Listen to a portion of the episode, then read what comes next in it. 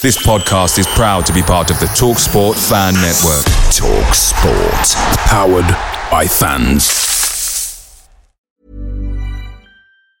And there it is, that's as good as it gets on this stage. Nissan Townstar E V strikes again. It's an unstoppable van, unstoppable! Look, just fantastic. You can actually see the ProPilot technology in action. Effortless parallel parking. It moves with all the confidence that comes with a five-year warranty. And with a bench full of all-star van experts, there's real strength in depth here. That's all-star quality. Search Nissan Townstar E V and visit your local all-star van centre to see for yourself.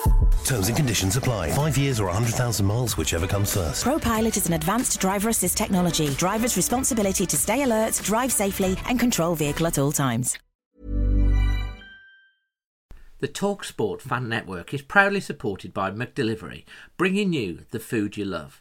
McDelivery brings a top-tier lineup of food right to your door. No matter the result, you'll always be winning with McDelivery. So the only thing left to say is, you in? Order now on the McDonald's app, and you can also get rewards points delivered too. So that ordering today means some tasty rewards for tomorrow. Only via the app at participating restaurants. eighteen plus, rewards registration required, points only on menu items, delivery fee and terms apply. See mcdonalds dot com.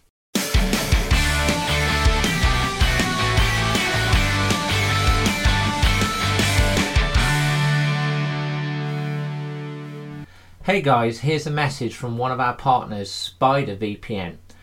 As we all know, browsing the internet can be full of hidden dangers and snoopers, but you can easily protect yourself and at the same time get access to all your favourite websites and streams by using Spider V P N. They have some amazing offers right now and have come highly recommended.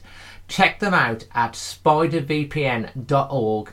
And uh, get yourself some great offers now. And don't forget to mention Dazzling Dave or Always Wolves to get yourself a real nice discount. That's spider v p n dot org.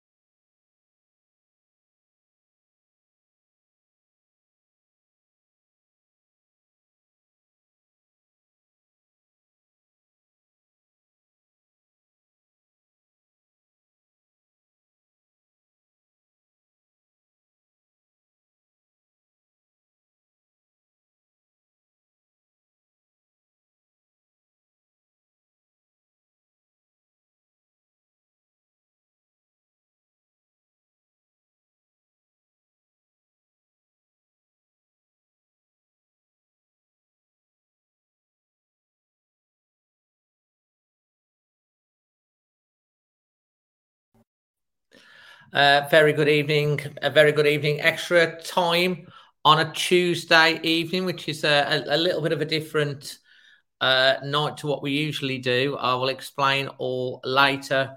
Uh, maybe that extra day has given us a, an, another twenty-four hours to reflect. I know the intro is old at the moment, but there will be, uh, when I get a chance to get someone who's good at video editing to do a new intro for extra time, I will I will do this. And I want to say, obviously, a big thank you, as always, uh, to Spider V P N and Spider Miner for powering the show. Uh, find out more about them. The link is in the description below. We've got a, a star-studded um, guest list uh, tonight.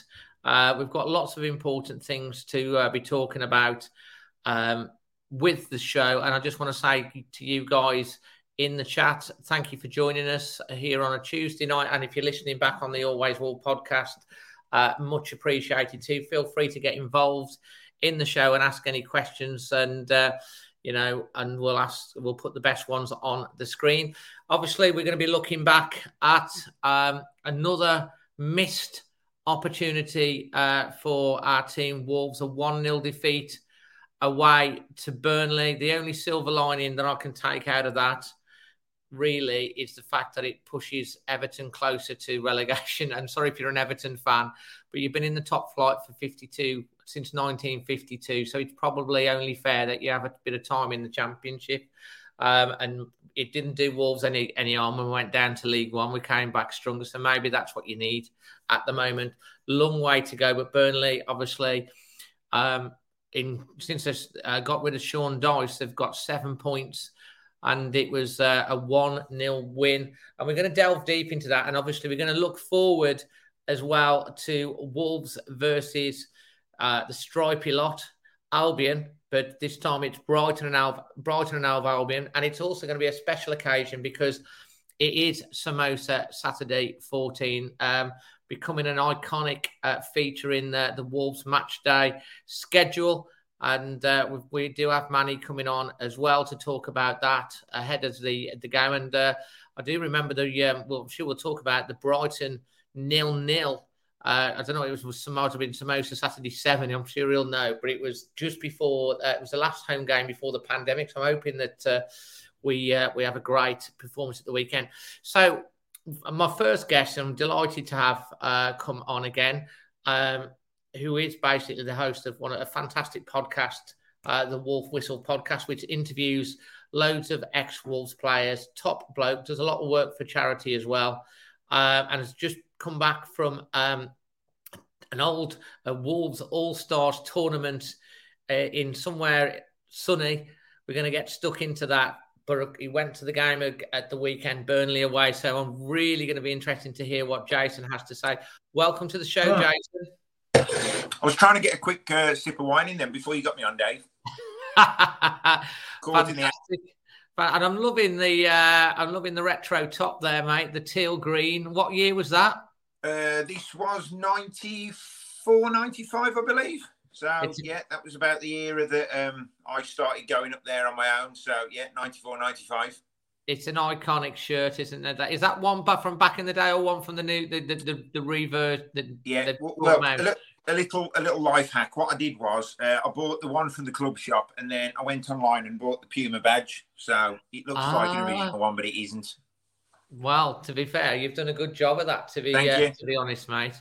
And um, we're going to we're going. I do want to talk about um, the your trip with the All Stars, which I want to get into. But I, I think you've got quite a bit that you want to say about the uh, the performance. You actually went, didn't you, the weekend? You was at Burnley. I did, Dave. I did, and it's probably my second or third away match of the season. And I'm just really disappointed. You know me. I am a, a, a glass half full person, and I probably do. Um, I'm a bit of a happy clapper, I'll admit that. But then when I went to Burnley, now that's a winnable game. And especially the first half, I feel that the attacks we was putting together, we could have put that to bed. I heard a statistic today, and it's true that we've conceded first. In the fifteen games we've conceded first, we've lost fourteen of them. And the only one that we've ended up winning was Aston Villa. So we haven't even drew their matches. So the yeah. problem is it's almost like we've got no game plan. So we go a goal behind. And surely by now, fourteen, fifteen games in, they should be saying, right, with a goal down, they, they, they should be getting that on the training pitch. So they know what to do because it happens more often than not. And look how many points we've dropped. I can't believe that we're in the position that we're in. Now, an- another problem is uh, the goals. So we've scored thirty-four goals this season. There's a, or thirty-three, there's a team in the relegation zone which has scored more goals than us. Now, if we'd have had a striker this season who could put the ball in the net, and I don't want to diss the ones we've got, but let's be honest, they haven't been firing on all cylinders. Um, that really could have been the difference. And then we could have been looking at, you know, we, we, we're still clinging on to perhaps seventh. There's no reason why we couldn't have been looking at a top six finish. And I'm being serious with that. A striker that could put the ball in the net. Think of the difference there, mate, Dave. Well, think of the uh, the games that we've had the opportunities on recently. Arsenal away, we got the lead. Then we lost it late on. Okay, the goal, the, the, the second goal was really unlucky on side, the inside. But, like, that was coming and we sat back, lost that one. Leeds coasting, two nil. Raúl gets sent off and then it's calamity defending. The Palace game, we were, we were absolutely uh, dreadful.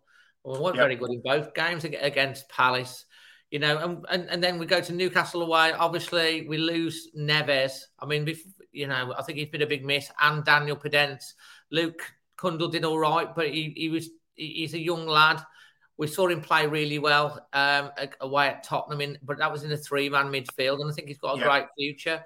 And we never really hurt them, even though I didn't think Newcastle were that good. And we were probably starting to get a little bit on top. The only player that come out of credit out of those games for me, really, was Fabio Silva. It was really, really trying. Yeah. Um, but I mean, what do you think's gone wrong with it? Because like Manny gave a really good stat, actually. Um, I think it was on the couple of shows ago where he said that when Daniel Podence is on the pitch, we score something like two point five times more goals when he's yeah. on the pitch. You see, I, I really like Daniel Podence, and he's one player that we've certainly been missing, and, and clearly um, Rúben Neves. Now, the substitution um, on Sunday, taking Silva off. For me, Silva was the easy target there. Raúl and Hwang should have definitely come off before Silva. Yeah. Um, Silva played better than them two, but the reality is uh, there's, once again, we're talking about statistics, Dave. Four goals in fifty-three matches, no goals this season. And when you look at that for Silva, yes, you know, he, he, he, for me, listen, he, he ain't doing it, is he? Let's be honest. And I've tried to flare it up, and I wanted him to score. And you know what? Um, it's like when I help out with the All-Stars, all the ex-players want me to score because it's, you, you know, oh, Jason scored because he helps out. And I feel the same for Fabio Silva. I want Fabio Silva to score, I do. But I really can't see it. And you're quite right. With Daniel Podence, um, he's actually, and people might shoot me down for this, he's a little bit like Diogo Jota. He will run at the defence. He will create something out of nothing. He will open the gap for other players. He will bring He'll, other players try, into play. He tries things, doesn't he, Podence? He's always trying to make something happen. And, you know, you saw the difference when he came on against Villa away as well, yeah. and the difference he made on in that game. And he's he's very tricky. He's very unpredictable. He's got a, he's good with seeing where the players are in terms of yeah. getting assists and putting it on. Agreed. And he knows how to dink a ball, play a ball through. And, you know, and I think the likes of Trincão and the rest of the attacking players seem to play better off him mm-hmm. when he's playing, because the movement with the front three is a lot better. And that's why, probably why that stat, which Manny mentioned, is a lot higher. But Hwang... he's a frustration. He's a good player. He's more of a poacher, I think. Yeah. But he, he doesn't really seem to be linking up. And when when we've got... We saw two good performances from uh, Trincão when Podence was in the team. Yeah. Second, he's out the team. He's, he was AWOL against Newcastle.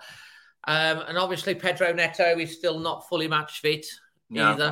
Um, so it's a frustration. But we never looked like we were going to score. Against See, Burnley. Neto made... I think we had a better first half than the second half. Neto made a huge difference when he came in as well. And I, I would like to see maybe him and Podence on either side of a front three. Um, Hwang, for me, was playing way too deep.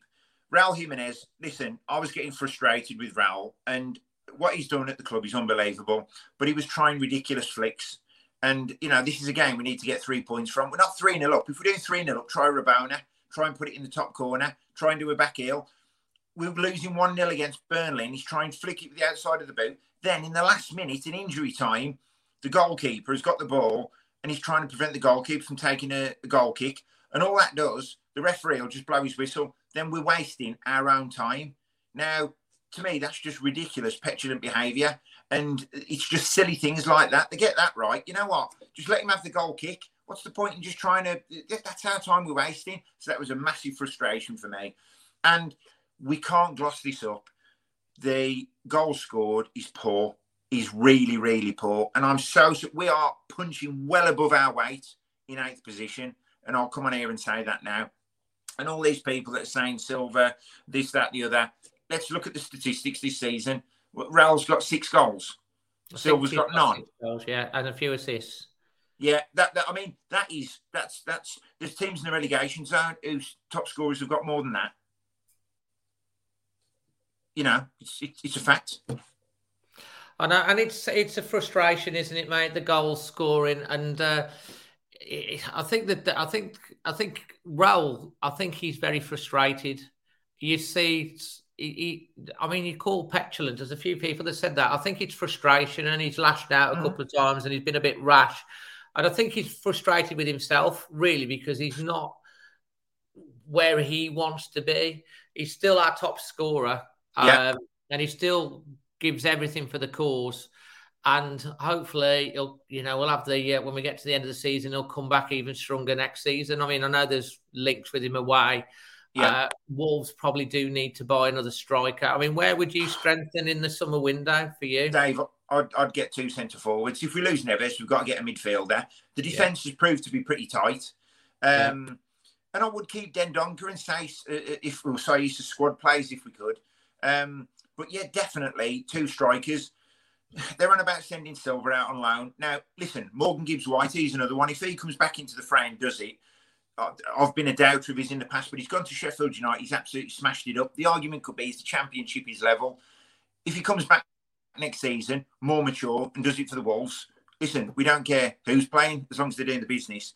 My fear is with putting Fabio Silva out alone. I think I've said this before, Dave. If he goes out alone to a championship club and he doesn't do it, where do we go from then with a thirty-five million pounds investment? Now, if yeah. he goes out abroad and it's a different style of football, we could pacify it.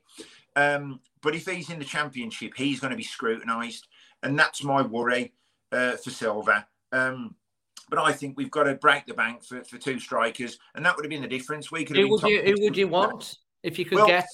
I've thought about that, Dave. And it's, it's you know, I could come on here and say, oh, we need this, we need that. I I, I don't know. You know, it's, it's, it's, I, I don't know. You know, I'll be completely honest with you. Um, see, one player I would go for, uh, if if, I, if you're putting me on the spot, is is Richarlison. Now, um, he could be in a relegated team. Yeah. And I think we could be, we, we should look at a team like Everton to maybe nab a couple, but they're going to be players who are very, very low on confidence.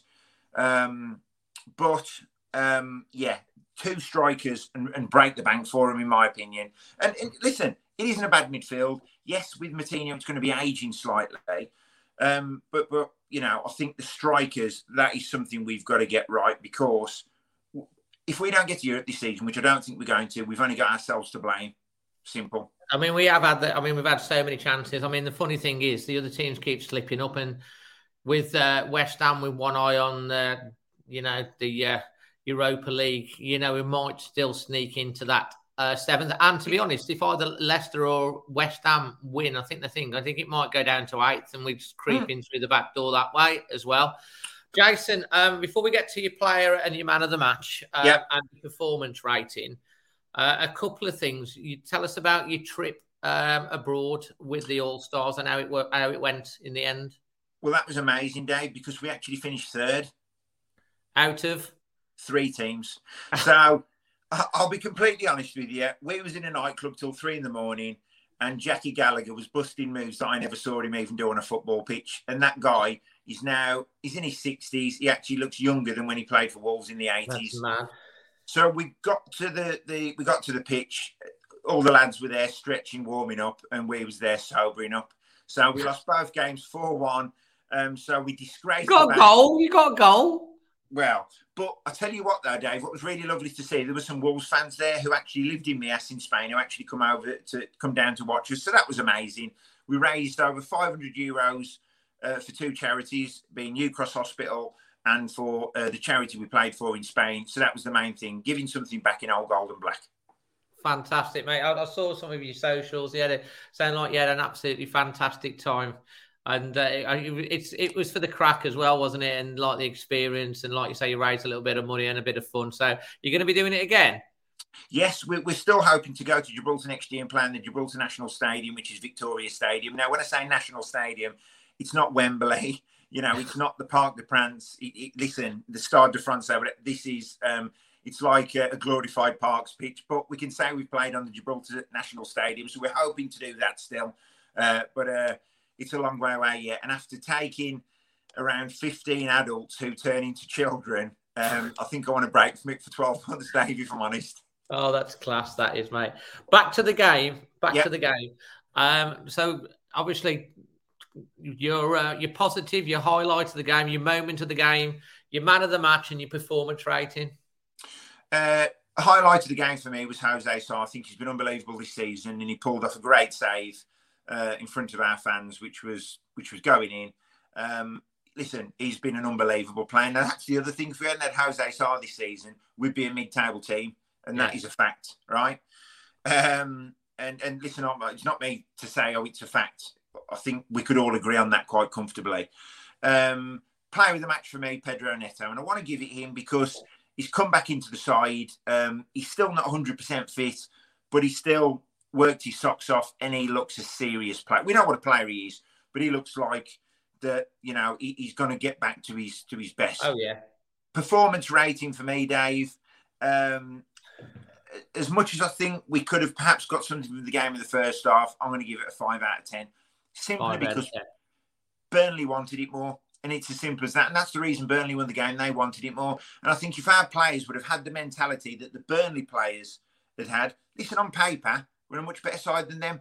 We should have gone there a little bit more focused, a little bit more focused with the game plan if we was to go a goal down. So, yeah, for me, Burnley wanted it more, five out of ten.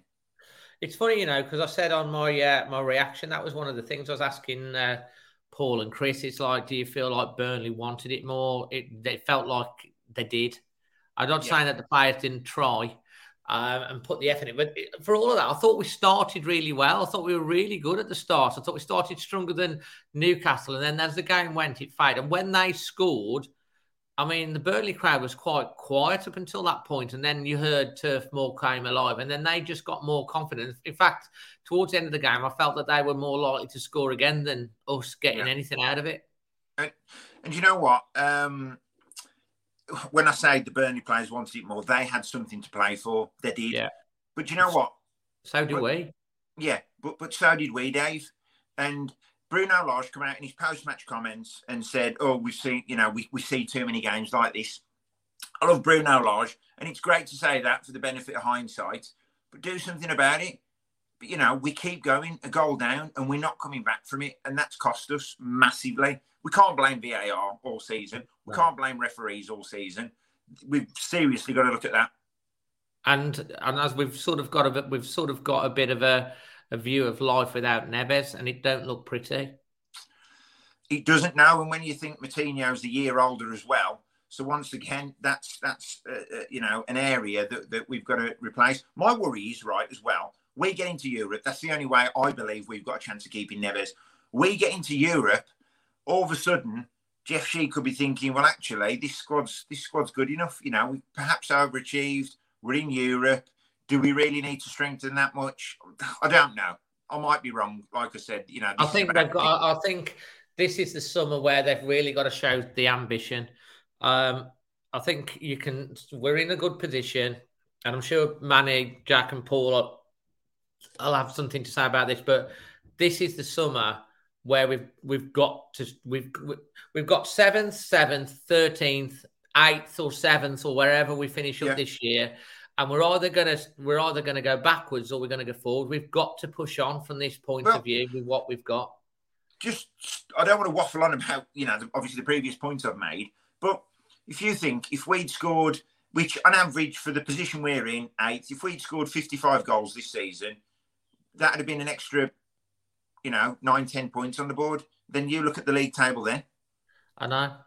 There's a big opportunity that's uh, that's gone past. The irony is, mate, we'll probably lose to Brighton.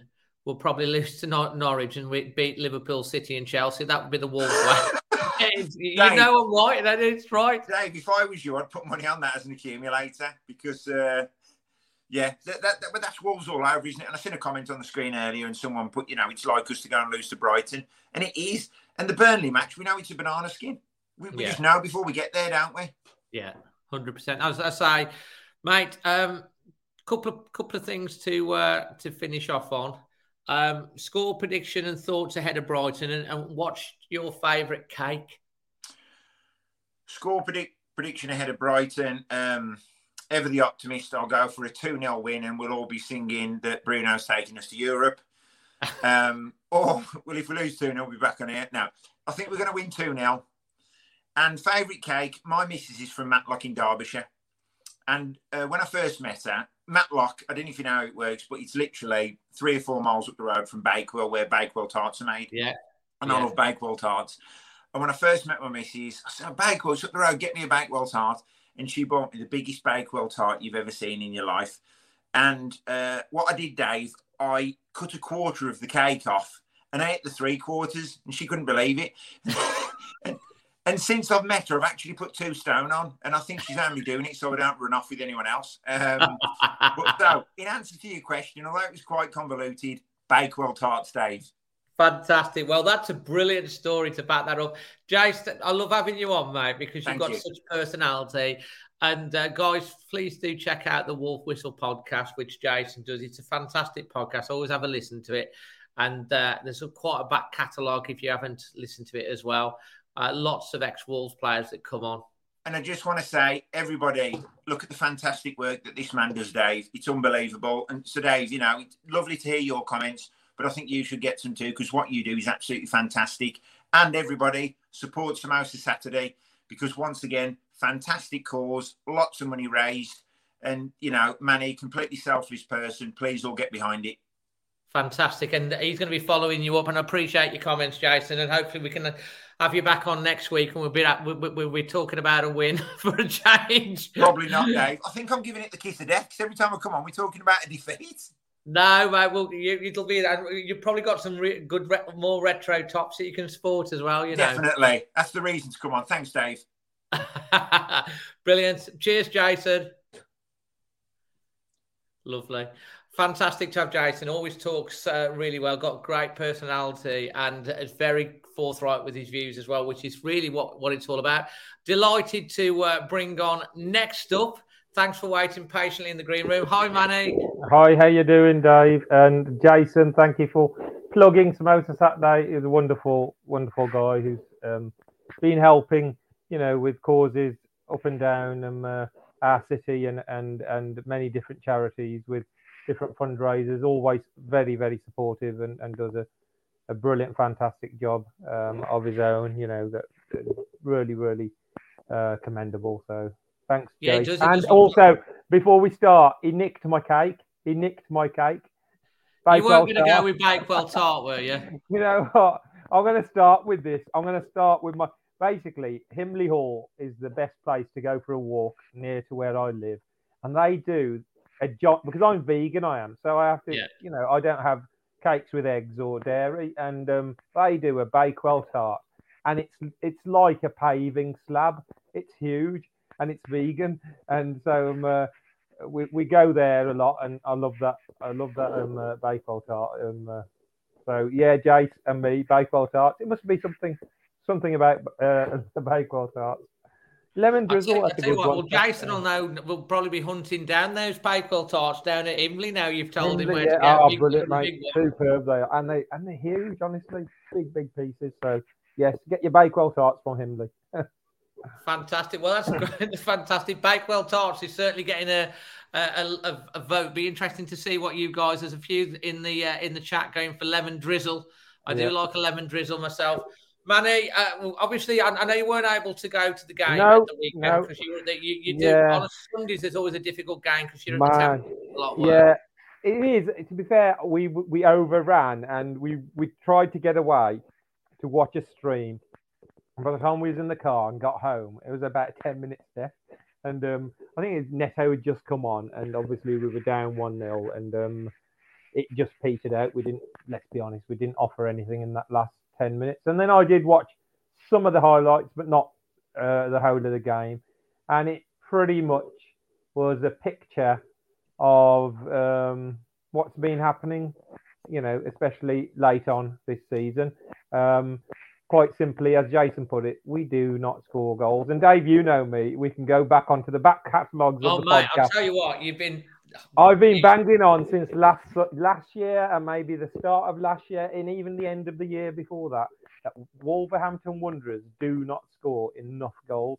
If you look at our aggregate goals conceded since we got in the Premier League, the fourth best over the last since we got in over the last five, four or five years, whatever, however long it's been.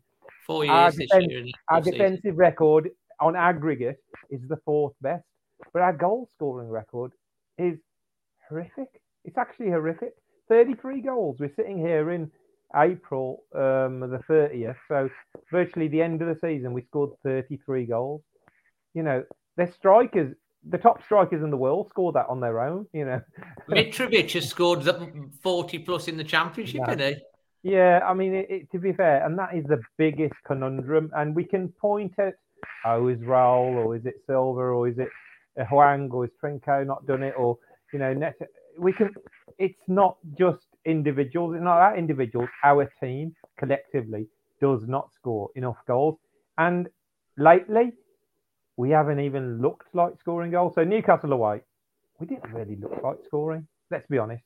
We didn't look like scoring. You've got to look like scoring. You've got to have chance after chance after chance. You've got to be in the right areas, take the chances.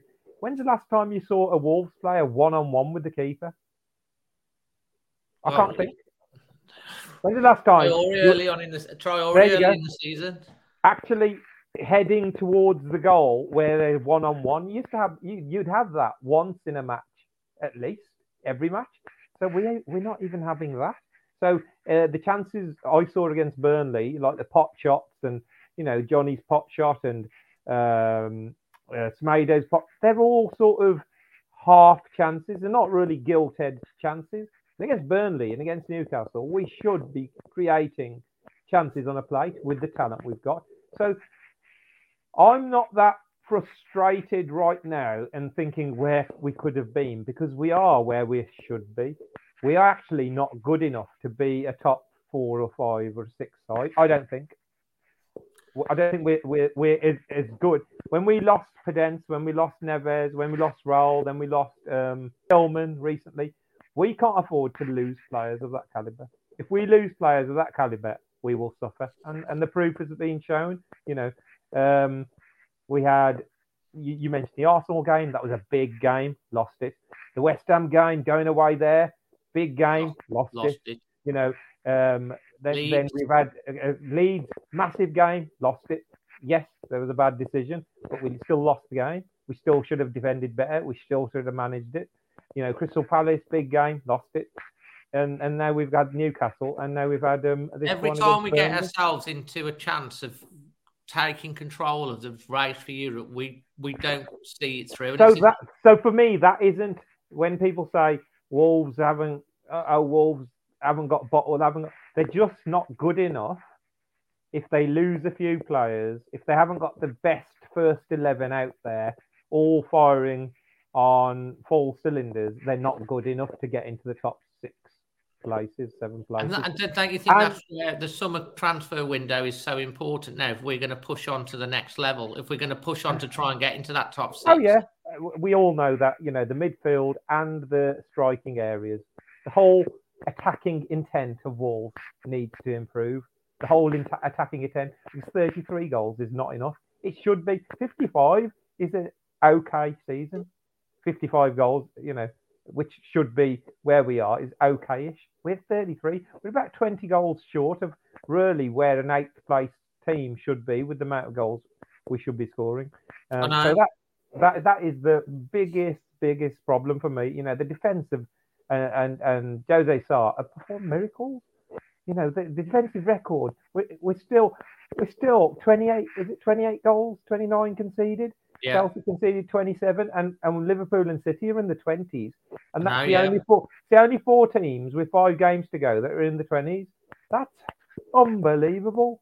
You know, absolutely unbelievable. But we got to score goals. And we've got to create chances. And he needs what's to solve. The, what's the answer? What so is the answer, answer? For me, for me, the you know this issue about uh, Jason mentioned fourteen games, fourteen defeats, just one where we've been behind. That is huge for me. First of all, is somehow we just haven't got a way of playing when we go behind. We just panic, or we don't know, or then Bruno, you know. You forgive him for the odd match and then the second match and the third match. But it's time and time again. His substitutions just baffle you. He either throws all the strikers on at once and they all run around like headless chickens, don't know where they're going. Or he takes off players. You think, why have you took him off? Yeah, like Fabio when he was substituted. And then on, on, on Sunday, all I saw there was, when I looked at the report, was after sixty minutes and you can see the match drifting away from us. Why isn't Neto coming on at that moment? Why are bringing Neto in when we're one-nil down, like we did against Newcastle, like we did when we bought all the players on at West Ham, when we were one-nil down, when it's too late? So it's almost like panic stations. Panic stations, oh, no, we're losing. Let's throw some attackers on and cross our fingers and hope for the best. So Bruno, in that respect, has to show his mettle as well. Has he got the know-how to bring teams back when they're one nil down? Has he got the skills to say, okay, we're only one nil, no, no panicking, this is what we're going to do, this is going to be our shape, and this is how we're going to go for it? And we haven't seen much evidence of that. Now, for me, he deserves a lot of time. You know, I don't like getting rid of managers and saying, you're not, we're in eighth place. So eighth place is it. I think tremendous, I think if you'd have said tremendous. At the start of the season, we'd finish eighth, people would be, okay. But because we've got ourselves into such a position, uh, like maybe I've overachieved and what have you, yeah. It's kind of like eighth in his first season wouldn't be a bad, bad it, eight, improvement on eight, last year. Eighth in his first season is an unbelievable achievement from where we were at the start of the season, right? However, it's, it's almost, for us, let's be honest, it is a little bit of a default position because a team scoring thirty-three goals, I don't think has ever come eighth. If we go through the leagues, I bet you there's no team that's ever scored only thirty-three go, go, goals. So that... That would be time, a challenge for Carl Whitehouse, the little stato yeah, in the in the chat that, to that, see. That, that in time will catch up with us. If that's going to continue, that will catch oh, it's up gonna. with us. Yeah, that it will catch do. up with us because, you know, um, uh, the goalkeepers performed heroics, the defence... How long can it go? How long can you be under pressure? The best form of defending for me is scoring a goal, then scoring another one, and then your yeah. defence relaxes and plays well, rather than hang on, hang on, hang on, and then they concede the goal. And, you know, it was just one goal. So we've got to look at that side, and Bruno's got to prove himself. We've got to invest. We have got to invest, you know, um, in the attacking intent, whether that's new strikers, whether it's new wide men, whether it's, I don't care who it is. The ones we've currently got aren't producing it, and they haven't been producing. People are saying Adama, it was better when Adama was there. One assist and one goal. You know, it, was it better? It, it was the same problem. When Adama was here, we weren't scoring goals. Last year, our top scorer got five goals. This year, it's six. Wow. You know. I, I know. To be honest, I mean, with the Adama thing, is uh, you know, it, he would give us another option. And he, uh, the thing that annoys me or is really niggling me is the fact that he's gone to Barcelona because he wanted to go. Apparently, we're covering his wages with the hope that they're going to buy him for twenty-six million. Yeah. And since, um, can't think of the, the name of the player that's come back, Dembele's come back. He's played yeah. forty-four minutes in the, in you know, since February. And that... Nobody, Dave, nobody can understand what that deal is all about. If you ask uh, ten fans, all ten fans will give you different answers because nobody's got a clue. And it almost seems like even Bruno hasn't got a clue. It's like something that the hierarchy have decided, or whether Mendes is involved, or I don't know. But it's, it's we don't know what's going to be the outcome of that, whether players will head our way, whether they'll end up being farmed to a different club, whether Trincão we buy and then we get rid of, like a bit of a Benicophobia type deal. You know, we don't know what's going to happen. It looks really strange. It looks, when you see all the reports, how he could come back, or Barcelona want him on loan for another season. You know, you saw it's all reports of that today. Barcelona might want him on loan for another season. We can't. It's like I to can't, me, I, I'd be like, get yeah. lost. It's like yeah. you, you either buy him. Yeah. You know, if he comes back to Wolves uh, yeah. and he signs a new contract. Yeah. How would you feel about that? Because if he, if he goes to Barcelona, which is his dream, and yeah. he, he wants to play there, and then they're turning around and going, well, we're not buying you, and yeah. he comes back to Wolves, where does that leave Traore in his own head? Does he like, we, oh, we well, don't, we don't know. Going to get games off of Wolves, what? We, we don't know. We don't know. Let's be honest. We don't know. He's a complete enigma. He excites us. We get off our seat, and eventually we get back on our seat because the shot's gone high, wide, and handsome, or the, the cross has gone out of play. Yes, he has uh, created a lot of crosses where we haven't had strikers. So I thought he actually, his last season when um, Raúl got injured, he actually had a decent season. He just had nobody in the box, and you felt sorry for him a little bit, not having service. But again, you can't argue with stats. You know, you can't argue with... Here's a stat for your, uh, yeah. for, for your Manny, that Carl's, the, who's the little stato of the channel. Yeah. yeah. You know, you were on about the goal score. Well, Carl... Look, Wolves have got the lowest amount of goals in the top half in the in the history, yep. the history of the Premier League. Teams have gone down that scored more. Teams That's have gone crazy. down that scored That's... more. That you know when we when we um, got remember when we came up uh, it, after nineteen years and um, uh, we um, uh, got into the Premier League. You know what an amazing achievement that was, and we went straight back down, didn't we? Went straight yeah. back down. We got thirty-three points that season, and we conceded fives and fours, and we were conceding goals left, right, and centre. Even then, we scored thirty-eight goals that season. Is that right? Yeah, yeah. We scored thirty-eight goals that season. So we scored. Are we going to score five more in these five games? The evidence of Newcastle and um, uh, uh, Burnley. Um, Burnley is a no. You know, we scored three. We scored threes against Leeds, and we scored threes against you know other teams, and we we lost. I don't remember against Spurs, but we still scored two. We scored two at Chelsea. Yeah, we conceded five. So.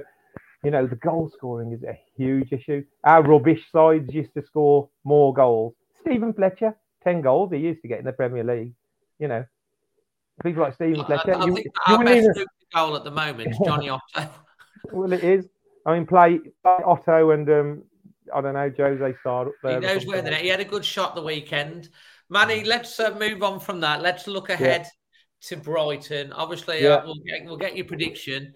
But uh, more importantly, fill everyone in on uh, on it's is it Samosa Saturday fourteen and, and what was the uh, what number was the Brighton game before the lockdown? That was actually, believe it or not, that was four, Dave. So that was our, four. That was our fourth one, and then we did eight in lockdown. Remember the where delivery we did, delivery. So we came back and we did our fifth one at the ground in December, and this is number six at the ground, fourteen overall. So yeah, this is um. Uh, Samosa Saturday back, popular demand. You know, I uh, recently um, against Crystal Palace and Leeds, um, I had Leeds fans and Palace fans come up to me and say, "All right, mate, you're the samosa man, aren't you?"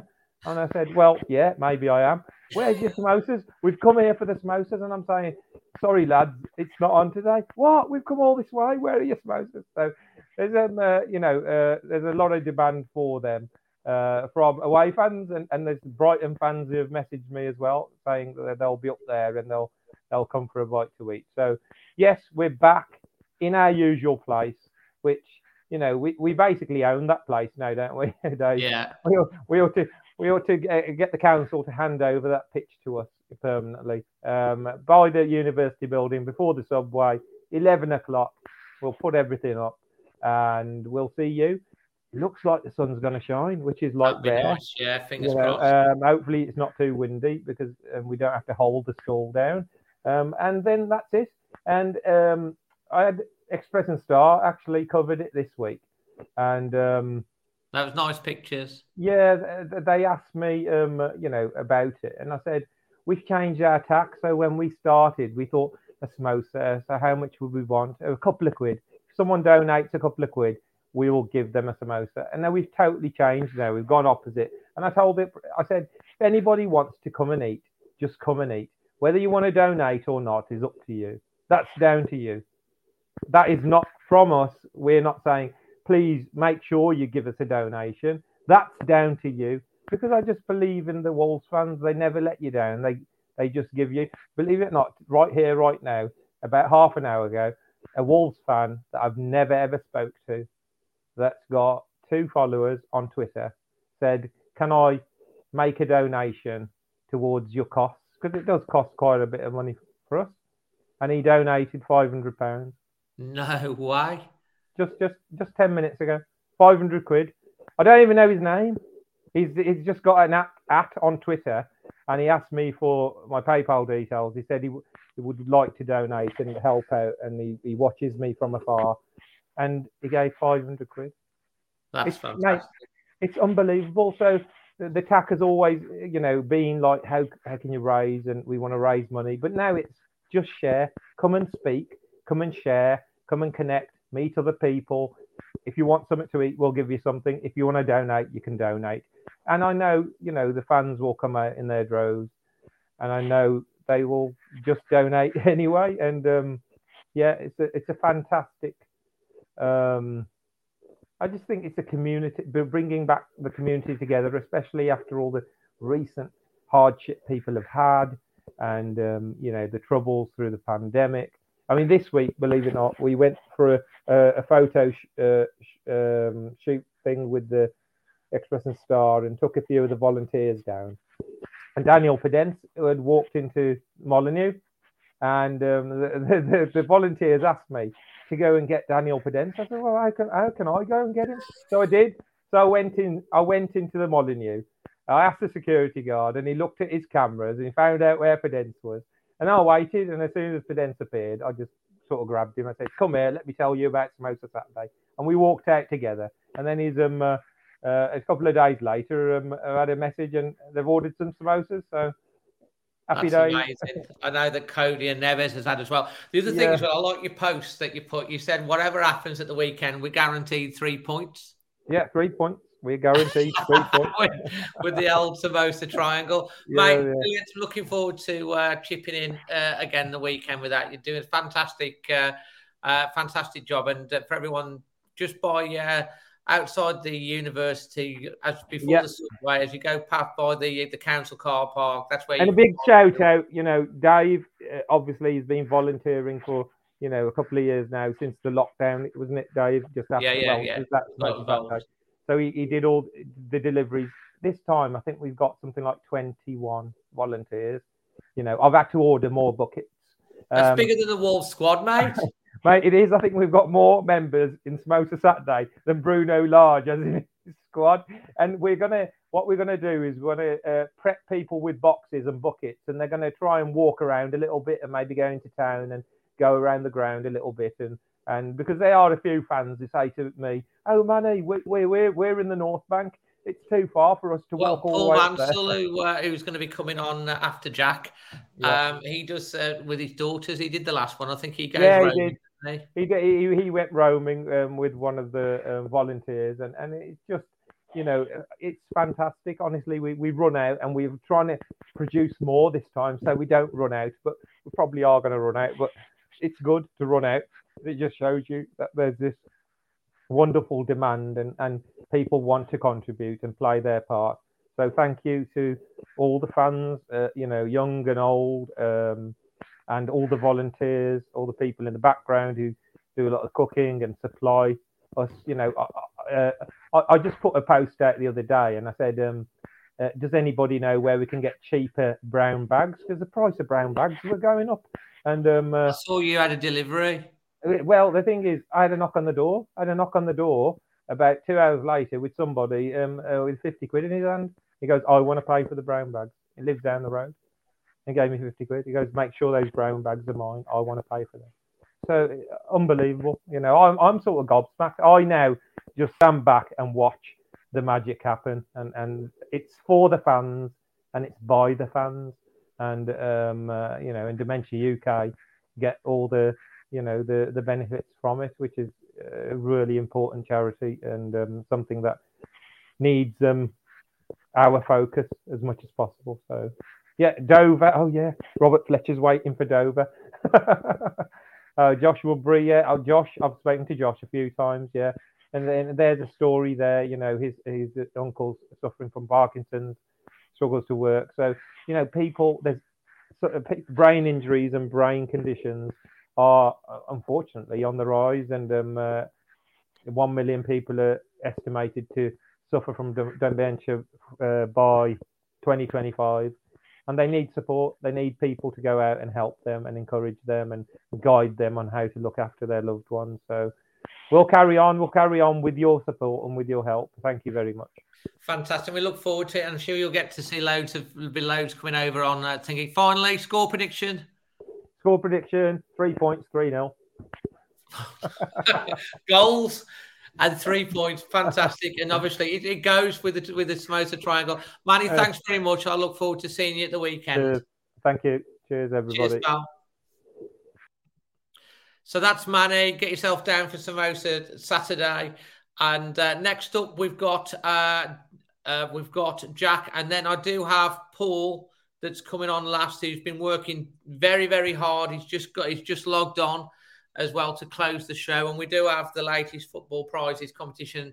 And don't forget to check out uh, the Spider Minor details below. Jack, welcome back to the show.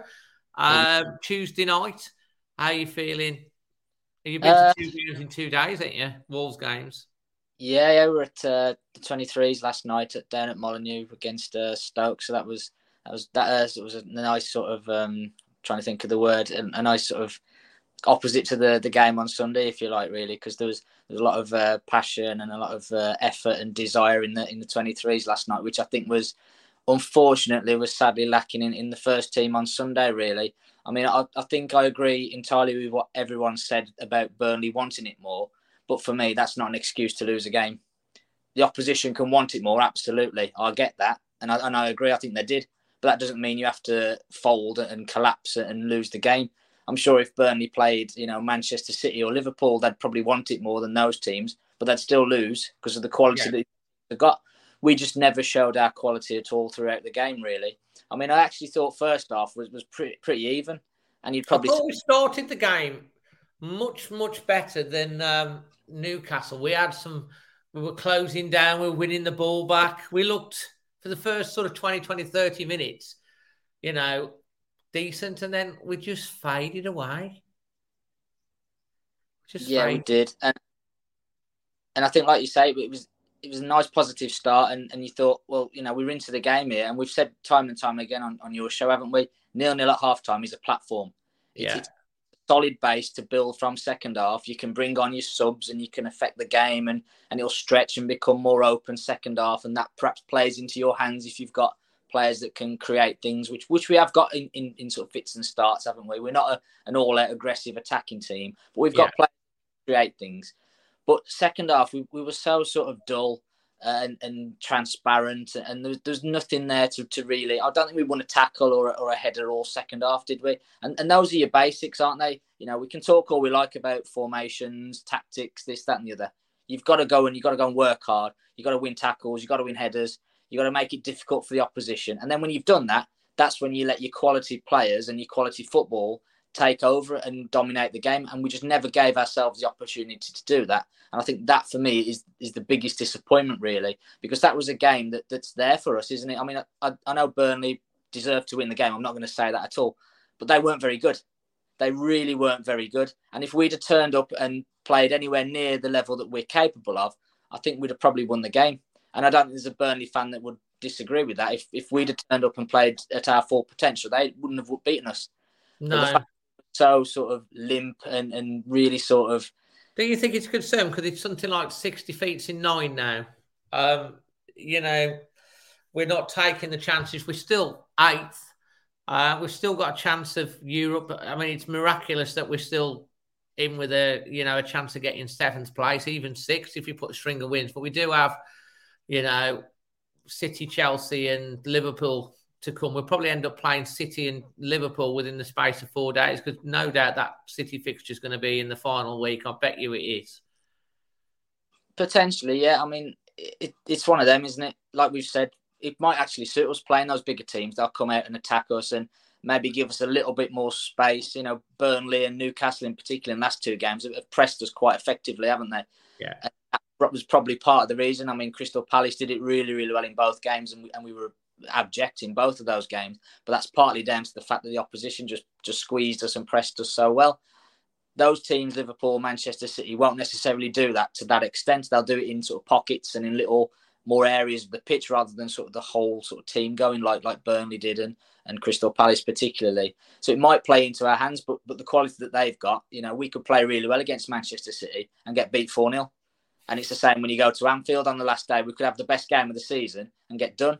You know, you wear it now. Wolves are going to be be the decisive team in the in the uh, in the um, in the race for the title. We're going to take points off City or Liverpool. One of the two, it's going to happen, and it'll probably be decisive. It's going to have to. We're going to have to now because we because we've blown the opportunity against Newcastle and Burnley. If we are still want to get into that top seven in Europe, we're going to have to beat one of those teams, aren't we? I think we'll. Do you know what? I think we'll beat Chelsea away.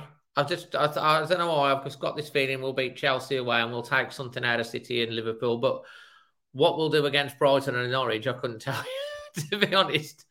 and and that's and that's probably us in a nutshell, isn't it? At the minute, you just don't know what you're going to get from one sort of game to the next. There's no, there's not been any consistency all season, has there really? We've had, you know, like like you've just said, six defeats in nine, but we won the other three, so that's nine points in nine. And we so haven't we haven't drawn a game this season, this year. No, yeah. four, four draws all season. We either win or lose, but we've been yeah. doing more losing. And yeah. it's, it's it was the stats right. We go behind, we don't win. We go ahead, we don't lose. Generally speaking. So, what's your, what was your? Would you would you say that your um, moment of the match, your man of the match, and your performance rating? Um, I think man of the match was probably Willy Boly. I mean, I thought he was yeah. really, really good.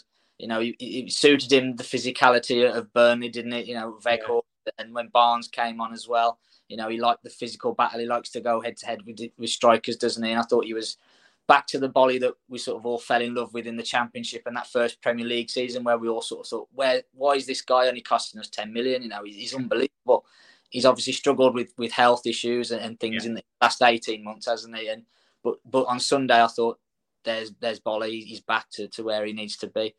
Um, performance rating, I'd probably I'd split it. I'd say first half, I'd give us six and a half because I thought we were okay without being outstanding. But second half, I think I'd drop it down to a three because I thought we were just so so poor and, and lackluster. So I don't know what that probably puts it down to. Five, uh, four and a half. Four and a half, five, yeah. yeah four so. and three quarters, something like that. So that's a, quite a low rating. Yeah. Quite a low rating indeed. Um, it's yeah. concerning, mate. We've got five games left, still fifteen points to play for. I mean, this is football. This is Wolves. Anything can happen. Looking ahead to the Brighton game, what changes would you like to see? And what are your, your, your thoughts? Do you think Neves will be fit to play? Well, I hope so, because I think we, we miss him more than probably anyone, don't we, really? I mean, Matinho and Dendoncker are good players in their own right, aren't they? But Neves really makes us tick, doesn't he, in terms of... And his, when he's on it. That, pass, yeah. that passing range and, and he's, he's added physicality this season that we haven't seen before, haven't we? You know. Yeah. I think he's the most booked player in the league, isn't he? So he's perhaps taken it too far. Yeah. But, you know, it, it, there's a, he's, he's such a good player. And I, we've really missed him. And the other player we've missed is Podence. I know we, I know you touched on it with other guests tonight as well. But like you say, he's, he's the creativity, isn't he? He's someone that it's just impossible to mark. You see him sort of picking up pockets and little half turns and things. And defenders just don't know how to kind of deal with him. And when you've got him on the pitch, like we've said, we're far more creative. We don't score enough goals. That That's something that, that's just a fact, isn't it? But we're more likely to score when he plays. And I, I think if Neves and Podence are back, then I'm a lot more confident for the Brighton game than if, if they're missing. Well, I, I, I'm one hundred percent. I think that's been the big miss for me. Podence and Neves in the last two games, you know, people talk about Raúl, but they're that. They're the two key players for me. Raúl hasn't been himself at all this year, but he's still got six goals. He's still got some assists. Fabio's trying. He just needs a bit of luck, get a goal. He's been unlucky. He's been putting his thing.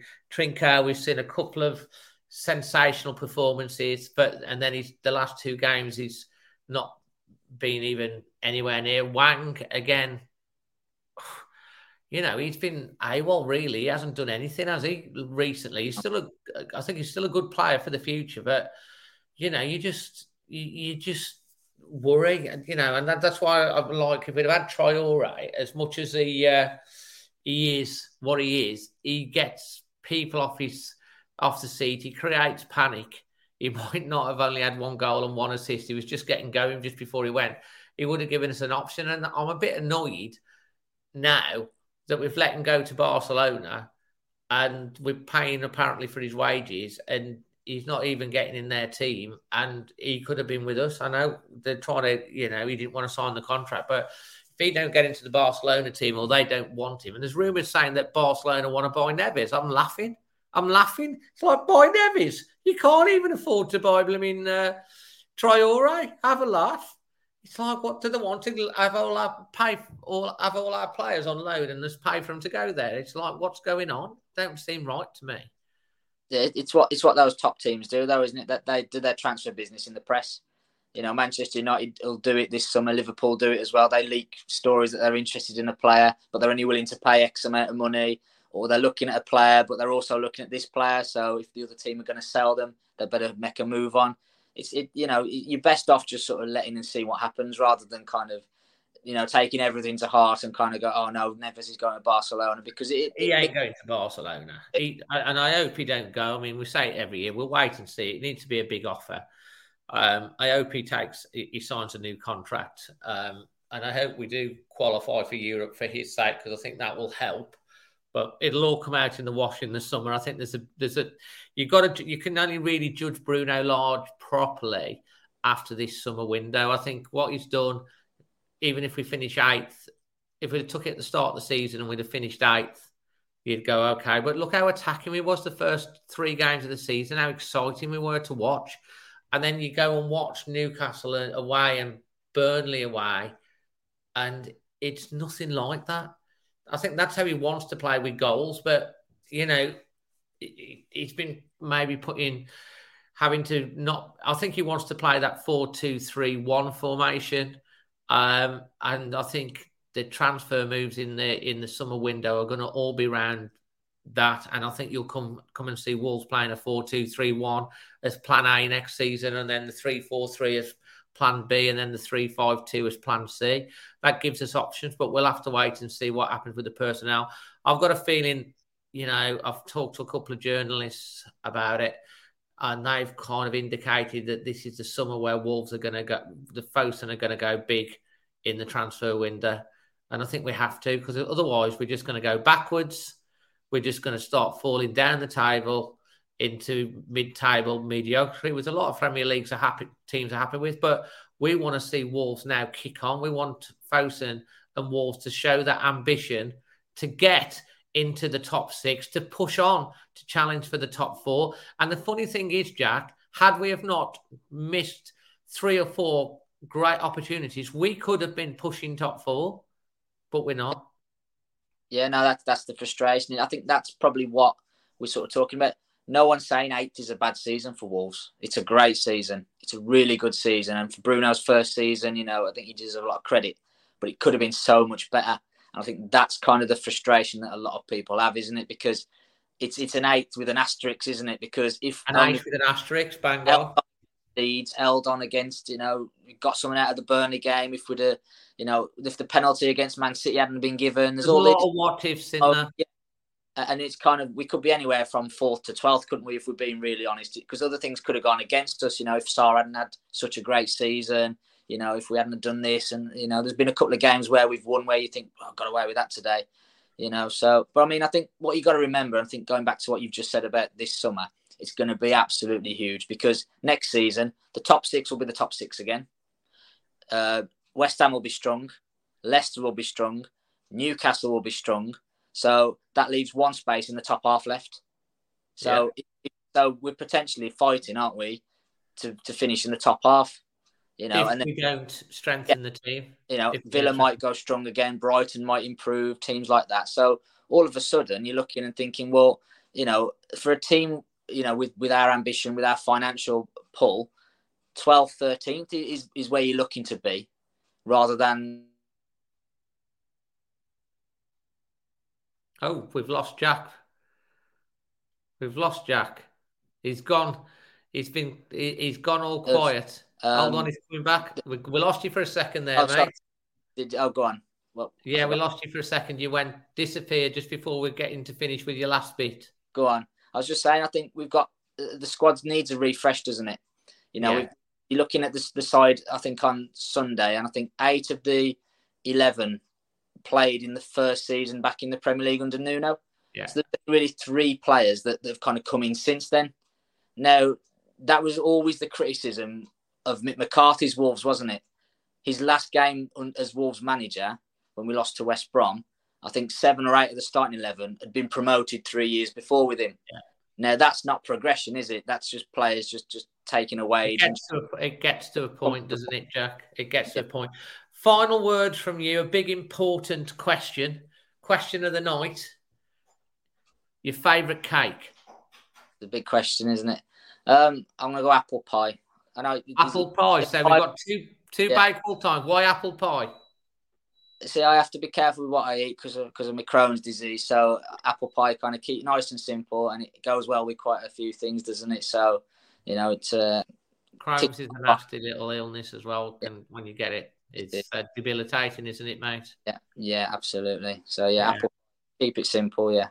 So that's fantastic. It. Jack, thanks for coming on, mate. Hopefully we'll be uh, speaking again next week, and there'll be a happier result. We'll basically have to wait and see on that. Um, yeah. And uh, yeah, fantastic. Thanks very, very much, Not and hopefully see you at the uh, the Brighton game. I'll see you at, at Samosa Saturday, I think. Yeah, I'll, I'll pop down and say hello and, and do me a bit. Fantastic, mate. Bye. All the best, pal. And you take care. See you, everyone. Bye. And that was Jack. And uh, finally, my good buddy, Paul, you've had a busy old day, mate. You're probably shattered. Um, tell everyone where you've been today. Been working down in the Cotswolds. Um, just been... You've got two um, jobs, haven't you? Yeah, I've got two jobs. Um, doing my PhD as well.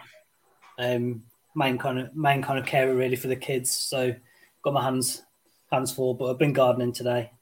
Been planting up uh, someone's holiday gardening? home garden. So yeah. Do you enjoy the the old garden? You got the green fingers. I've learnt a lot about it and keeps me active as well, which I like. Um, better than being, I couldn't be working from home five days a week. Um, sat is, at that's my desk. Not you, is it? That's not you, is it, Paul? No, I need to be around people. I need to be moving about. I need to be active. So I'm glad that I can do a bit of both. And how's your, uh, because like you got a little bit of an injury on your holiday in Portugal. People were, I went to five-a-side tonight and they were asking about you, Paul. Yeah. Well, I was shifting seven ton of gravel before I went to Portugal, and I think that's how I picked up um, an injury, ligament injury in my groin from twisting with the shovel, I think. But I've been trying to rest it and might give a spin on my bike tomorrow and see how that goes. Yeah, now um, one of the couple of the lads were saying, "When's your mate coming to play football?" And I was like, "Well, well he might play. be here. He might be coming next week, depending on if his uh, if his injury um, is okay." So I'll, I'll keep you. I'll have to keep him posted because then we'll get to play a little bit of footy together. Paul, before we get on to the uh, the main subject, because I know you've got quite a lot that you want to say, because uh, I think a few couple of days on, uh, you've definitely got a. got more frustrated, I think, from judging on, on your comments, uh, our chats on WhatsApp. Um, what is your favourite cake? Because that's the subject of the night. I'm not sure if it counts as a cake. It's more of a more of a dessert, I suppose. But if there's a tiramisu on the menu, that's what I have to go for. You love your tiramisu, do you? Yeah, love a tiramisu, yeah. So that would get my vote if it counts as a cake.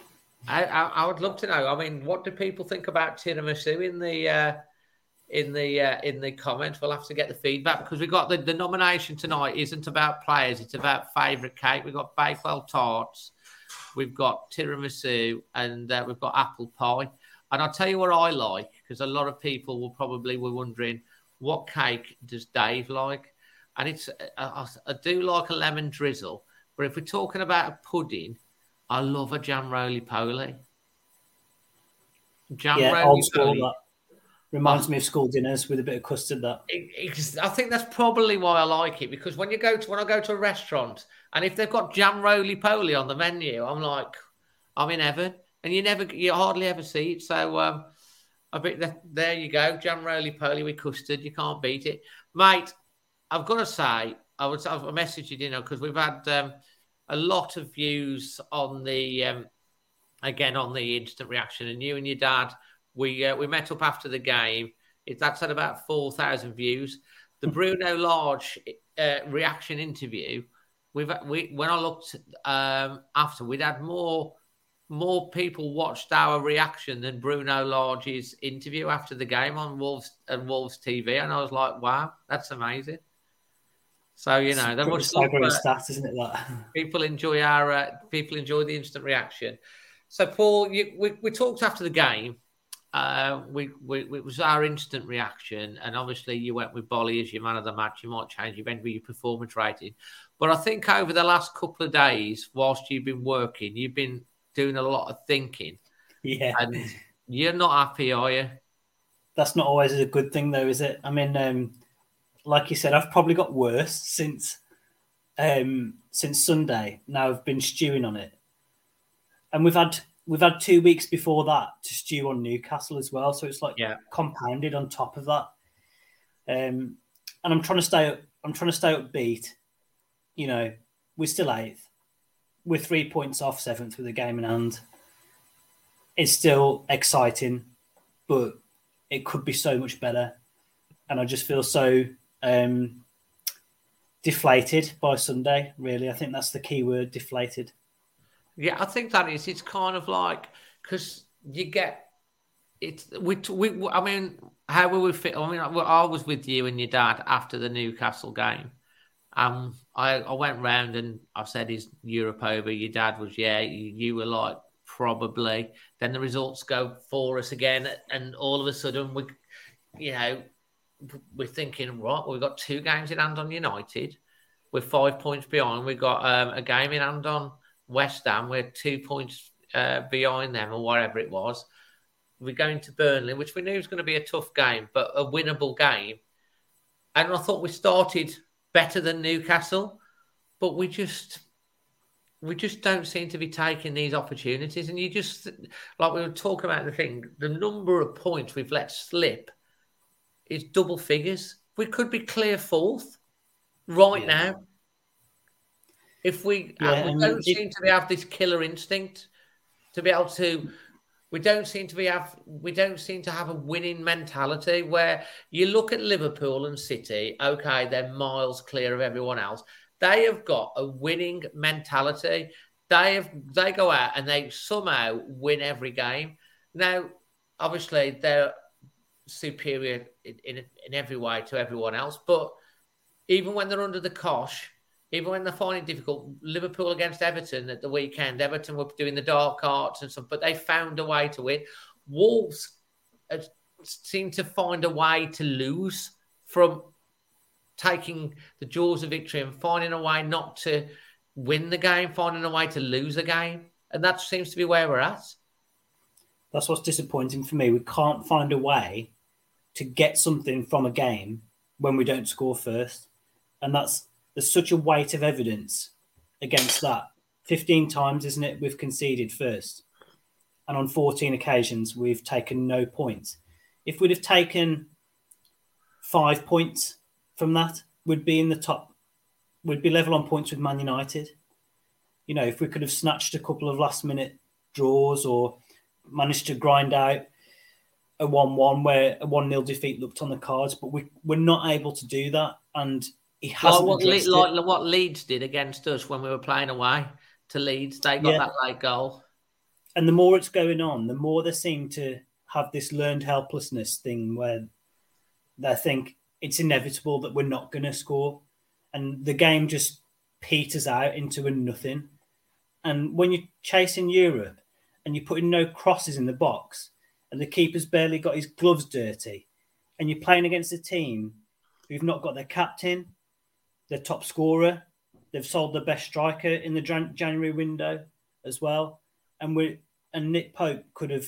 He probably hasn't had to wash his clothes after the match. And like, is that the best really that we can do with five games to go left in the season against a team who's won five matches all season? I mean, I don't want to take anything away from Burnley because they did um, defend really well, close us down really well. They were, mate, they were the throwing their do, bodies then. on the line. When they got the goal, the crowd lifted, they looked, their confidence went up and they were fighting, they were throwing bodies on the line. And Wolves cannot... We cannot, we seem unable to unlock a defence without the likes of Neves or Daniel Podence. They, they're the two that can make something happen. Without them, we're powder puff. We literally are powder puff. We've, There's we no alternative way to, to try and score a goal. He seems to want to score this perfect goal where we've got these combinations, these one-twos, and we're trying uh, getting down the sides. But how about just getting some crosses in the box and seeing if that makes something happen? Or how about shooting Chiquino from outside the box a bit? Ch- Chiquino, he's one player that's direct, can put a ball in the box. I know he's new, but he's exciting. He he's just goes, gets the ball, does the basic, crosses the ball. We've got Fabio Silva and Raúl Jiménez, you know, that can go in, put them putting the thing in. We we weren't getting no crosses in the box again. Chiquinho would have would have been a better option for me than than oh, so than, than Trincão at, in that game. We could have had Benzema up front in these matches, but it, it doesn't matter because the centre forward gets no service, no service at all, and it really doesn't matter who you've got up there if you're not creating chances. We're not missing chances because we're not creating chances, and that's that's a big, big problem that he's not addressed time and again this season. And our goals for column is more reminiscent of a bottom three team. And that's the reason why we weren't getting to Europe. And I said on the podcast way back in the autumn, apart from Jimenez, no one will score more than five goals. And at the moment, unfortunately, that looks like it might bear fruit. Yeah. And that's why we're not going to get in there. How can you expect to get into Europe with that? You want, you want your striker to be scoring ten to fifteen goals at least, really, don't you? And you need other people to be chipping in, not just like with ones and twos, but with sixes and sevens and eights. And we've scored twenty fewer goals nearly than West Ham and the teams around us. So what chance have we got, really? It's a miracle, really. I think Carl put a stat up earlier, Carl, uh, the stat over the channel, uh, basically saying that Wolves have got the lowest goal score tally in the top for a team in the top half of the table in Premier League history. Yeah, I can I can believe that, and uh, it just is so frustrating because you think if we could have just increased that number by seven, eight, nine goals, it would have made a huge difference. And we would be thinking about getting our passports out already. Maybe I'm being, maybe I'm being greedy, and maybe I should be more grateful for the fact that we are in the top half. There's a lot of teams below us that have spent a lot more money. Mate, would like to be where mate, we are. I, I, I, if you took the start, you look at the beginning of the season, new manager, whatever. We were like, which way will it go? We ain't been in any relegation trouble. If you, if you'd have said first season he'll finish eighth, thirteenth last year, you'd have been going, yeah. I'll take that. Maybe we'd have wanted a better, better cup, a cup run, but that wouldn't have been bad. But like, because we've got ourselves into such a good position, and we can all see that there's been so many opportunities that we've not even taken one of them. Not one of these opportunities. Every time we've got it in our own hand to take control of the race for Europe, we just don't take it, and that is the single most frustrating thing: is the fact that. You can touch it, you can see it, you can feel it, you can reach and take it, and we haven't done it. And that's the frustration. It's not that we're eighth, great, brilliant, first year, it's a big tick. It's the fact that we could have gone on and even got fourth if we'd have really, really taken the points that we should have done in them games. But are we the fourth best team in the country? Well, we're not, are we? But if we would have been fourth, we, if we'd have, if we'd have, if we'd have taken those points like we should have done, we would have been. But we, we haven't been good enough to do it. That's the thing, and that's the frustration. We haven't been able to cope with injuries to certain players because we haven't got the squad depth. Midfield has always been an issue for us. We've been yeah. saying it when Raúl got injured. We were saying it for like a year. What if Raúl gets seriously injured? Well, he got seriously injured, and we had a nine, an eighteen-year-old as backup. We've been saying, what happens if we lose Neves? What happens if we lose Dendoncker? And we've got three midfielders. I know we've got Luke Kundal. He's a young lad who's coming through. But we had, we've got a whole squad of three midfield, first team, three midfielders. It's not enough. It's not enough. You need at least five or six midfielders really, and you need different attributes, you know. And without Neves, we don't. When he's on it, no one can touch us. If he's on the game and he gets the space and he, the heartbeat of our team, and he makes us tick, we we can take teams apart. But Dendonker's not an answer for Neves. You know, he's a good player. Martinho's a brilliant player, but he's a good foil when he's got someone alongside him. Kundal's going to be a good player, but Neves is the man. He's the king. And I worry if he goes, we've seen a picture of what we're going to be like if we do not strengthen. And that's the maybe concern. If we, next season. If we flip it on its head, maybe that's that can be a silver lining of this bad run, that Fosun have got to be sat there thinking we were in touching distance you know, if we push the boat out and invest a bit more and try and take that next step, maybe it can happen. It, it's so obvious that January was a missed opportunity to add. I'm not saying they needed to go out and spend one hundred million or anything like that. And I do know it's hard to get value in January. But if we could have made that one or two top quality, not quantity, but quality additions, that could have been the difference. And it didn't happen yet again. Well, this is why I think this summer is going to be so important. I mean, I'm quite a patient person. You know, I'm quite supportive of the club generally. I'm positive. I'm quite a positive person. And I do think that this summer, Wolves and Fosun have got to show ambition. We've got to, because you can't just keep going like we're not, they've got to, they've got to invest. They've got to make sure that ideally Neves stays, or if he goes, it's got to be for a serious amount of money. And you've got to bring in the players that Bruno Lage wants and needs to make his team the way he wants it to play work. Because, you know, he scored goals for fun at Benfica. You know, he saw the attacking intent at the start of the season. He's an attacking manager. For, you know, one of the things that we were promised and one of the things that people were on about with Nuno in the thing, it was getting boring, it was getting stale, it never looked like scoring. Well, it looks exactly the same a year on now, but he had a short period in the summer because he came in, so he didn't have a full, you know, he come in. And then we've had January. This summer, he's seen the squad, and if the, if Fosun and Wolves do not back him and what he what he needs to do, then we're going to be in the same position. But he is an attacking manager, and they have got to give him the tools to do the job that he needs and to build the squad up a little bit more. Do you not think? And if they don't, you can understand that Wolves fans are going to get really seriously fed up and annoyed. Frustrated, yeah. Um, Frustrated. Yeah, that, that that needs to happen. But I wonder if that if they have question marks over him as well a bit. I think his use of substitutions, you know, when has the substitute made an impact for us?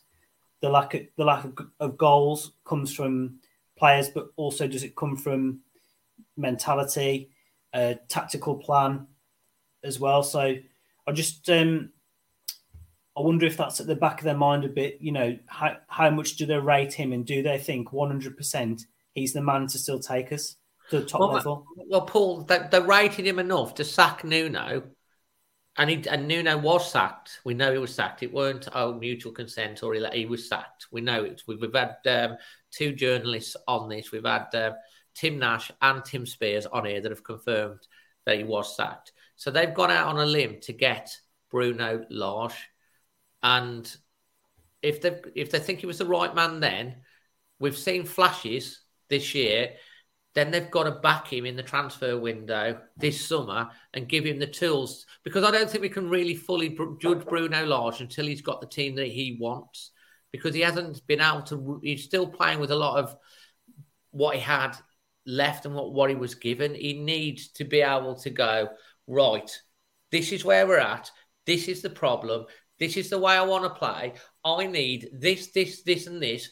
And I'm sure they're having the conversations, the scouting network, and we have got to go and invest and get these players that we need to play the system that I want to play. And then you will see us scoring more goals, keeping the defensive solidity, hopefully, being more creative, and then taking the next step. Because that, to me, Wolves are now at a crossroads, whereas we've done four seasons in the Premier League, we've done great, we're established. Are we just going to be a mid-table side that hopes to have a cup run and flirt with Europe every year? Or are we going to take the next step, which is what Fosun said they were about, and that's getting regular European football? And if that's the case, they need to go in the transfer market this win, this summer and bring in the players that will give, give us the best chance to do that. Yeah. Sorry, I was right on the soapbox a bit there. No, no, you're right. They, they do. And addressing the... the thirty-three goals in thirty-three games would be a great, great start. And that needs to be a priority over the summer. Because, mate, if we're not scoring the goals next year and we've not created more goals and more chances and putting the ball in the back of the net.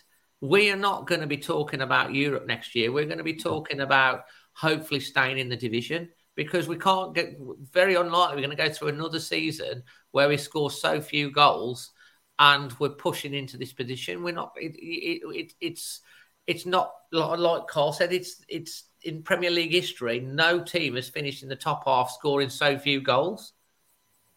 No, it's, it's just not sustainable, is it? And let's just hope that come Saturday or the end of the weekend, we've beaten Brighton. West Ham have got a tough game. I think they've got Arsenal. Yeah. So, you know, things could look a lot better I mean, in seven days' time. We could still get six. I, I don't rate United, to be honest. I think they're a, they're they're a team full of superstar prima donnas that, you know, they've got, you know, you look at the talent that they've got, Manchester United, and, and the fans are upset, and they're upset because they're only six, you know, and they've had a bad season and they're six, you know. But, like, we played Man United off the park, off Twice. the park. We battered them one nil. It could have been three or four nil. It, and it wouldn't, no one could have. We were, we gave it a ten out of ten performance, didn't we, Paul, after the game? You know, we, we, we went to Old Trafford and tanked them. We, we, we're a good side when we want to be, but why don't we see that team more often away from home? Exactly. Exactly. That's why I get frustrated, because I've, even as recently as Tottenham away, you know, um, we, we've seen what a great run they've been on until the last couple of results, and we went there and thoroughly deserved it, our victory. But why, what is it about going to United away, Tottenham away, and teams like that away, which are top six, that we go and we play, and we play so well, and we, we you know, we beat them in their backyard. And then you go to a Newcastle team that, yeah, has been on a good run, but they weren't that great the, the, the night they played us, really. They, you know, they, they got they, they got a goal from Wood leaving his leg in and being clever against a Burnley team that, yeah, are fighting and scrapping with what they've got, but we never asserted ourselves at any point in any of the game guys. And then you look at the Tottenham game and the United game away. I mean, the Villa game away, we were no, we were nowhere for eighty minutes, and then all of a sudden we got back in the game, and it was like the Alamo. It was almost Villa, that Villa collapsed like we collapsed against Leeds. The, they panicked, and they were all over the shop, and that's what happened against the Leeds game, and we were brilliant against Leeds for till Raúl got. I think that's the frustration, isn't it, Paul? Yeah, there's plenty of that, and I'm really trying not to... Not to let it boil over and... No, just let it boil over, Paul. This is what live T V is. Say it how it is. Have the passion. You know, you're quite chilled out, guy, but I, I can see your little head simmering like this. I can see it. Yeah, it's just conflicting as well, you know, the fact that we are still in the hunt, and at the same time we look so far off being in the hunt from the last two matches that I've been to, so... Yeah, um, I haven't given up completely, but I think if the result doesn't come on, it's a bit, it's, I mean, we keep saying, oh, it's a must win, but if we get beaten on Saturday, and then three of our last four matches are against the top three, then the writing really is on the on the wall. I, I think we have to go and beat Brighton. We have to, what I want to see at Brighton, what I want to see Brighton, I want to see us out the blocks. From the first minute, I want to see hunger. I want to see passion. I want to see the closing down. I want to see the quality. I want to see us be on the front foot, and I want to see us take them apart. I want to see that performance that hasn't been there. We're back in front of our own crowd for what seems like ages. Brighton, invariably, a lot of the time, it's a blooming nil-nil thing. I remember, you know, and they'll probably have one shot and win or something like that. But we need to get on the front foot. And we, you know, if you can see a Wolves team that give everything, like we did in the first three games of the season. Okay, we lost three games, but we were brilliant. We were brilliant. We didn't score.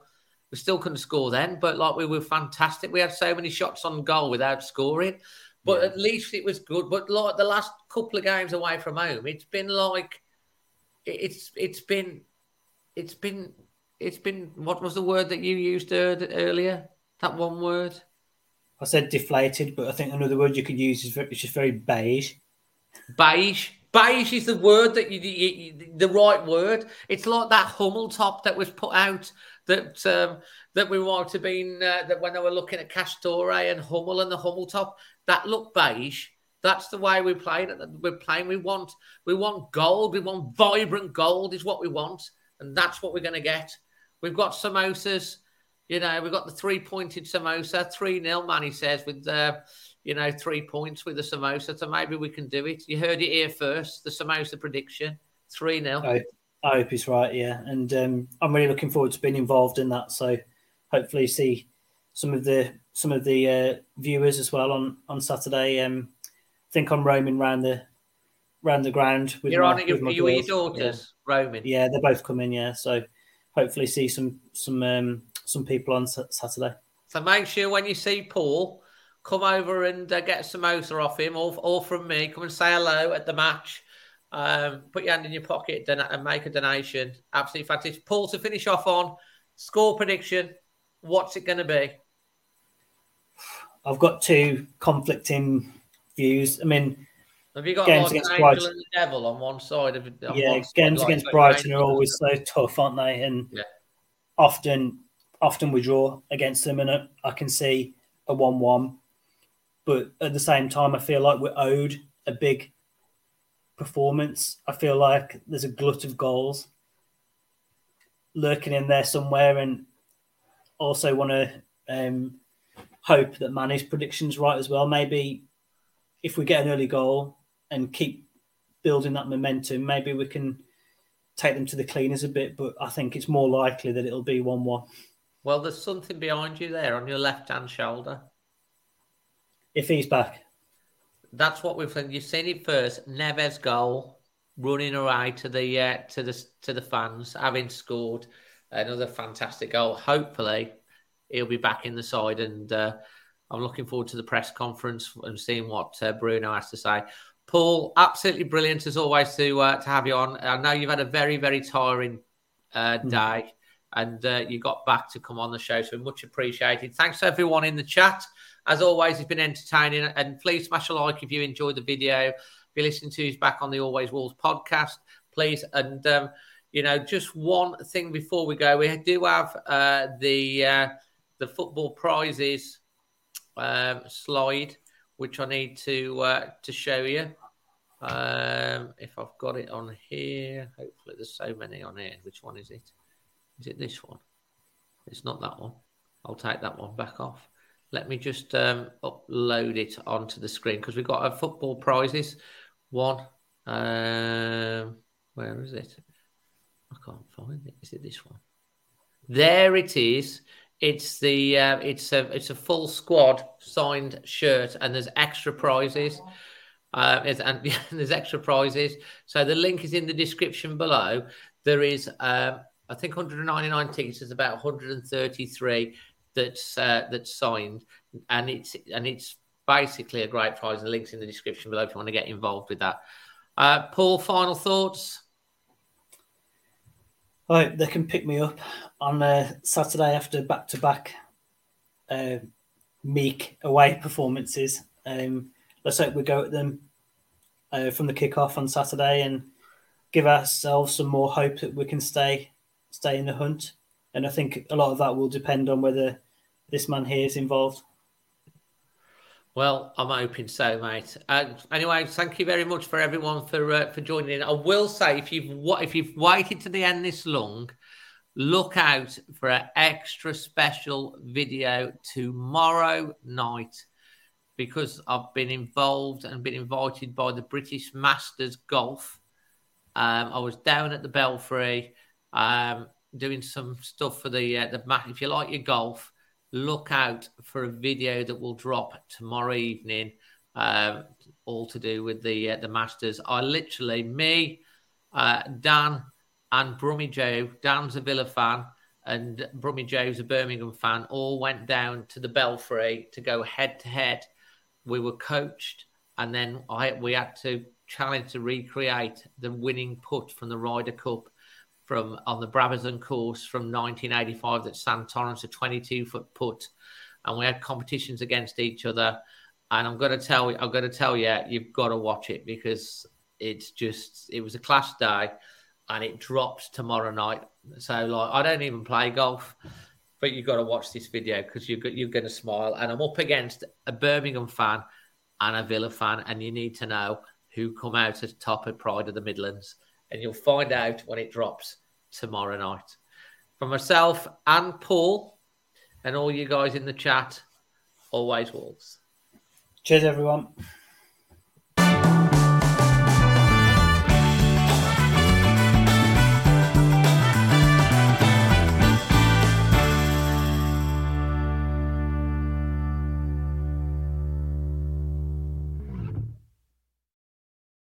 It's the ninetieth minute.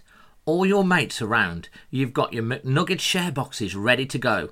Your mates are already booked in for double dipping and you steal the last nugget, snatching all three points. Perfect. Order McDelivery now on the McDonald's app. You in? At participating restaurants, eighteen plus, serving times, delivery fee and terms apply. See mcdonalds dot com. And there it is, that's as good as it gets on this stage. Nissan Townstar E V strikes again. It's an unstoppable van, unstoppable. Look, just fantastic. You can actually see the ProPilot technology in action. Effortless parallel parking. It moves with all the confidence that comes with a five-year warranty. And with a bench full of all-star van experts, there's real strength in depth here. That's all-star quality. Search Nissan Townstar E V and visit your local all-star van centre to see for yourself. Terms and conditions apply. Five years or one hundred thousand miles, whichever comes first. ProPilot is an advanced driver assist technology. Driver's responsibility to stay alert, drive safely, and control vehicle at all times. This podcast is proud to be part of the Talk Sport Fan Network. Talk Sport. Powered by fans.